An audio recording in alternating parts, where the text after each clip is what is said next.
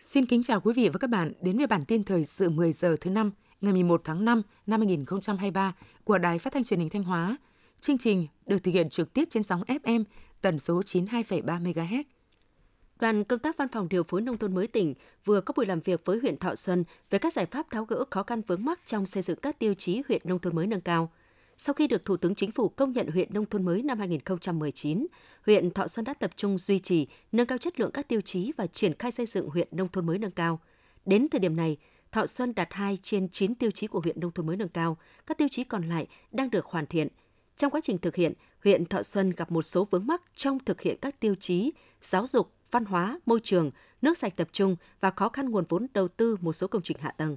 Tại buổi làm việc, các thành viên đoàn công tác của Văn phòng điều phối chương trình xây dựng nông thôn mới tỉnh đã đề xuất các giải pháp cụ thể liên quan đến từng ngành nhằm cùng với huyện Thọ Xuân tháo gỡ để huyện đạt các tiêu chí huyện nông thôn mới nâng cao trong năm 2023 và đến tháng 3 năm 2024 có thể hoàn chỉnh hồ sơ đề nghị thẩm định. Trước thực trạng nhiều nhà văn hóa thôn xuống cấp ảnh hưởng đến sinh hoạt cộng đồng, cuối năm 2021, thị xã Nghi Sơn, tỉnh Thanh Hóa đã ban hành đề án hỗ trợ xây dựng mới, cải tạo, sửa chữa nhà văn hóa thôn, tiểu khu, tổ dân phố trên địa bàn thị xã Nghi Sơn giai đoạn 2022-2025. Theo đề án, thị xã Nghi Sơn hỗ trợ 350 đến 500 triệu đồng cho một nhà văn hóa thôn, tổ khu phố xây mới, mức 50, 70, 100 triệu đồng cho một nhà văn hóa cải tạo lại, tùy theo điều kiện từng địa phương. Trên cơ sở đó, các xã phường đã lồng ghép các nguồn vốn hỗ trợ thêm cho mỗi nhà văn hóa xây mới từ 100 đến 350 triệu đồng, thực hiện xã hội hóa, huy động các nguồn lực trong nhân dân để hoàn thiện công trình. Đến nay, thị xã Nghi Sơn đã hoàn thành 10 nhà văn hóa xây mới, 9 nhà cải tạo lại. Trong 4 tháng đầu năm 2023, tình hình sản xuất kinh doanh của các doanh nghiệp có tổ chức công đoàn trên địa bàn tỉnh cơ bản ổn định. Nhiều doanh nghiệp có vốn đầu tư nước ngoài đã có đơn hàng sản xuất đến tháng 8 năm 2023 một số doanh nghiệp FDI có đông công nhân lao động đã ký được đơn hàng đến tháng 11 năm 2023. Đến ngày 20 tháng 4 năm 2023, toàn tỉnh có trên 247.000 lao động làm việc tại các doanh nghiệp có tổ chức công đoàn, giảm 8.983 người so với thời điểm 31 tháng 12 năm 2022. Nhìn chung, các doanh nghiệp có tổ chức công đoàn trên địa bàn tỉnh vẫn đang duy trì tốt việc làm cho công nhân lao động. So với quý tư năm 2022, tình hình sản xuất kinh doanh đã ổn định hơn, việc làm nhiều hơn và đang tuyển lao động với số lượng lớn. Tối qua mùng 10 tháng 5, bác sĩ Trịnh Mỹ Duyên, khoa nội dị ứng miễn dịch cơ xương khớp Bệnh viện Nhi Thanh Hóa cho biết, hiện sức khỏe toàn trạng của cả năm bé sau sự cố tiêm vaccine 6 trong 1 hết hạn tương đối ổn định, không sốt bú tốt, không có tình trạng khó thở hay nổi ban, tim phổi bình thường. Trước đó, sáng ngày 9 tháng 5, trạm y tế xã Thăng Bình Nông Cống tổ chức tiêm chủng dịch vụ tại trạm y tế cho 15 trẻ trong độ tuổi tiêm chủng trên địa bàn, trong đó có 6 trẻ tiêm vaccine 6 trong 1 Hexacin mũi 1. Sau khi tiêm, trạm y tế xã Thăng Bình đã cung cấp vỏ hộp của các lọ vaccine cho các gia đình cầm về theo dõi. Trạm y tế xã Thăng Bình nhận được phản hồi của người nhà, một trẻ được tiêm vaccine Hexacin về việc hạn dùng vaccine đã tiêm trên vỏ hộp cho gia đình mang về, ghi ngày hết hạn là 31 tháng 3 năm 2023. Trạm y tế xã Thăng Bình đã kiểm tra hồ sơ vỏ lọ vaccine lưu tại trạm. Đối chiếu xác minh vỏ hộp vaccine người nhà trẻ mang về, phát hiện trong 6 lọ vaccine Hexacin có một lọ có hạn sử dụng đến ngày 31 tháng 3 năm 2023, hai lọ còn lại có hạn sử dụng đến ngày 31 tháng 5 năm 2024. Tiếp theo là phần tin trong nước. Thủ tướng Phạm Minh Chính vừa ký quyết định 486 về mức lãi suất cho vay ưu đãi tại Ngân hàng Chính sách Xã hội áp dụng đối với các khoản vay có dư nợ để mua, thuê nhà ở xã hội, xây dựng mới hoặc cải tạo sửa chữa nhà để ở. Theo đó, Chính phủ quyết định áp dụng mức lãi suất cho vay ưu đãi tại Ngân hàng Chính sách Xã hội là 4,8% một năm với các khoản vay trên, mức này thấp hơn nhiều so với trước đây. Quyết định có hiệu lực thi hành từ ngày 10 tháng 5 năm 2023 đến ngày 31 tháng 12 năm 2024 chiều ngày 10 tháng 5 xem xét dự thảo nghị quyết của Ủy ban Thường vụ Quốc hội về việc sắp xếp các đơn vị hành chính cấp huyện, cấp xã trong giai đoạn 2023-2030. Các thành viên Ủy ban Thường vụ Quốc hội nhấn mạnh, việc sắp xếp đơn vị hành chính cấp huyện, cấp xã là việc hệ trọng liên quan đến tổ chức bộ máy, thành lập, sắp nhập ở cấp xã cấp huyện. Do đó, đề nghị ban soạn thảo tiếp tục nghiên cứu, ra soát thêm dự thảo nghị quyết để đảm bảo chất lượng cao. Ngày hôm nay 11 tháng 5, Ủy ban Thường vụ Quốc hội cho ý kiến về dự thảo nghị quyết sửa đổi, bổ sung nghị quyết số 85 năm 2014 về việc lấy phiếu tín nhiệm, bỏ phiếu tín nhiệm đối với người giữ chức vụ do Quốc hội,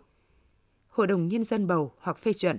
cho ý kiến về báo cáo của Chính phủ về kết quả thực hành tiết kiệm chống lãng phí năm 2022 và cho ý kiến về dự án luật đất đai sửa đổi. Phát biểu tại hội nghị lần thứ 49 của Hội đồng điều hành Quỹ toàn cầu tổ chức tại Việt Nam trong 2 ngày, mùng 10 và 11 tháng 5, Bộ trưởng Bộ Y tế Đào Hồng Lan cho biết tại Việt Nam, quỹ đã tài trợ 650 triệu đô la Mỹ kể từ năm 2003, giúp dự phòng xét nghiệm HIV cho 300.000 người một năm, cấp 100% thuốc điều trị HIV cho trẻ em nhiễm HIV cả nước, hỗ trợ thuốc điều trị cho 50.000 bệnh nhân HIV, điều trị viêm gan C cho 16.000 người nhiễm HIV và trích ma túy. Về phòng chống lao, 20 năm trở lại đây đã có 1 triệu người bệnh được cứu sống. Bộ Nông nghiệp Phát triển Nông thôn Trung Quốc thông báo tạm ngừng đánh cá có thời hạn năm 2023, cấm toàn bộ các nghề và các tàu dịch vụ hậu cần đánh bắt thủy sản hoạt động trừ nghề câu trong thời gian từ 12 giờ giờ Trung Quốc ngày 1 tháng 5 năm 2023 đến 12 giờ ngày 16 tháng 8 năm 2023 tại vùng biển từ 12 độ vĩ Bắc trở lên, trong đó bao gồm cả phạm vi vùng biển Vịnh Bắc Bộ. Trước tình hình trên, Bộ Nông nghiệp Phát triển Nông thôn thông báo và đề nghị Ủy ban dân các tỉnh, thành phố ven biển thông báo ngay cho ngư dân biết về việc tạm ngừng đánh cá có thời hạn của phía Trung Quốc. Đồng thời khẳng định việc Trung Quốc đơn phương tạm ngừng đánh cá tại vùng biển có phạm vi xác định nêu trên đã vi phạm chủ quyền, quyền chủ quyền, quyền tài phán của Việt Nam trên Biển Đông và không có giá trị. Bên cạnh đó, các tỉnh, thành phố ven biển động viên ngư dân bám biển, sản xuất bình thường trong phạm vi vùng biển của Việt Nam và hướng dẫn ngư dân tổ chức thành đoàn, đội khi đi sản xuất để hỗ trợ nhau trên biển, kịp thời thông báo cho cơ quan chức năng về các hành vi vi phạm của tàu cá nước ngoài trong vùng biển của Việt Nam. Bộ Tài nguyên và Môi trường đang xây dựng dự thảo đề án phát triển thị trường carbon tại Việt Nam. Theo đó, đến năm 2025, Việt Nam sẽ bắt đầu thí điểm và đến năm 2028 sẽ vận hành chính thức. Tại Việt Nam, thị trường carbon gồm các hoạt động trao đổi hạn ngạch, phát thải khí nhà kính và tín chỉ carbon thu được từ cơ chế trao đổi bù trừ tín chỉ carbon trong nước và quốc tế phù hợp với quy định của pháp luật và điều ước quốc tế mà Việt Nam là thành viên. Ước tính mỗi tín chỉ carbon có giá khoảng 5 đô la Mỹ, mỗi năm có thể thu về hàng trăm triệu đô la Mỹ. Sau nhiều tháng chứng lại, Trung Quốc đang tăng cường mua gạo của Việt Nam. Nhiều doanh nghiệp liên tục đàm phán được các hợp đồng xuất khẩu mới. Theo Tổng cục Hải quan, giá gạo xuất khẩu bình quân sang Trung Quốc trong 3 tháng đầu năm đạt 589 đô la Mỹ một tấn, tăng hơn 18% so với cùng kỳ năm trước. Trung Quốc cũng là thị trường có mức giá bình quân của mặt hàng này cao nhất trong ba thị trường xuất khẩu lớn nhất của Việt Nam. Nguyên nhân được cho là Trung Quốc đã thông báo mở cửa nhập khẩu trở lại. Ngoài ra nước này cũng đang cần những nguồn cung thay thế mới cho các dòng gạo phẩm cấp thấp và làm nguyên liệu thức ăn chăn nuôi. Tổng thu ngân sách nhà nước 4 tháng đầu năm 2023 do cơ quan thuế quản lý đạt 578.035 tỷ đồng, bằng 42,1% so với dự toán pháp lệnh, bằng 100,7% so với cùng kỳ năm 2022. Theo đó, có 12 trên 20 khoản thu sắc thuế đạt khá so với dự toán, đạt trên 38%, 13 trên 20 khoản thu sắc thuế có mức tăng trưởng thu so với cùng kỳ năm 2022. Theo Hiệp hội Mỹ đường Việt Nam, giá mía nguyên liệu được các nhà máy thu mua với mức tăng dần.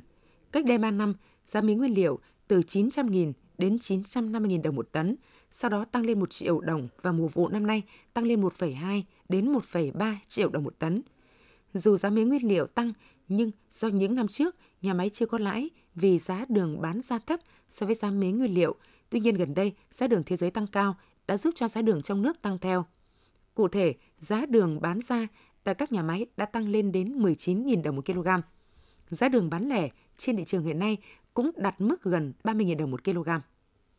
Mực nước các hồ chứa lớn quan trọng đều đang ở mức rất thấp, thiếu hụt so với quy định của quy trình vận hành liên hồ chứa trong thời kỳ mùa cạn trên các lưu vực sông. Cụ thể, mức nước chứa trung bình thấp hơn trong khoảng từ 0,4 m đến 24 m,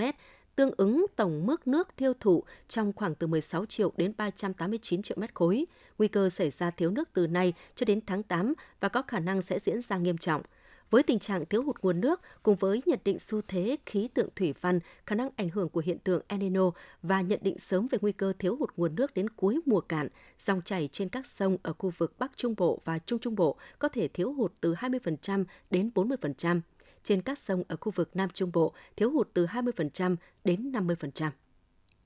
Quý vị và các bạn vừa theo dõi bản tin 10 giờ của Đài Phát thanh Truyền hình Thanh Hóa.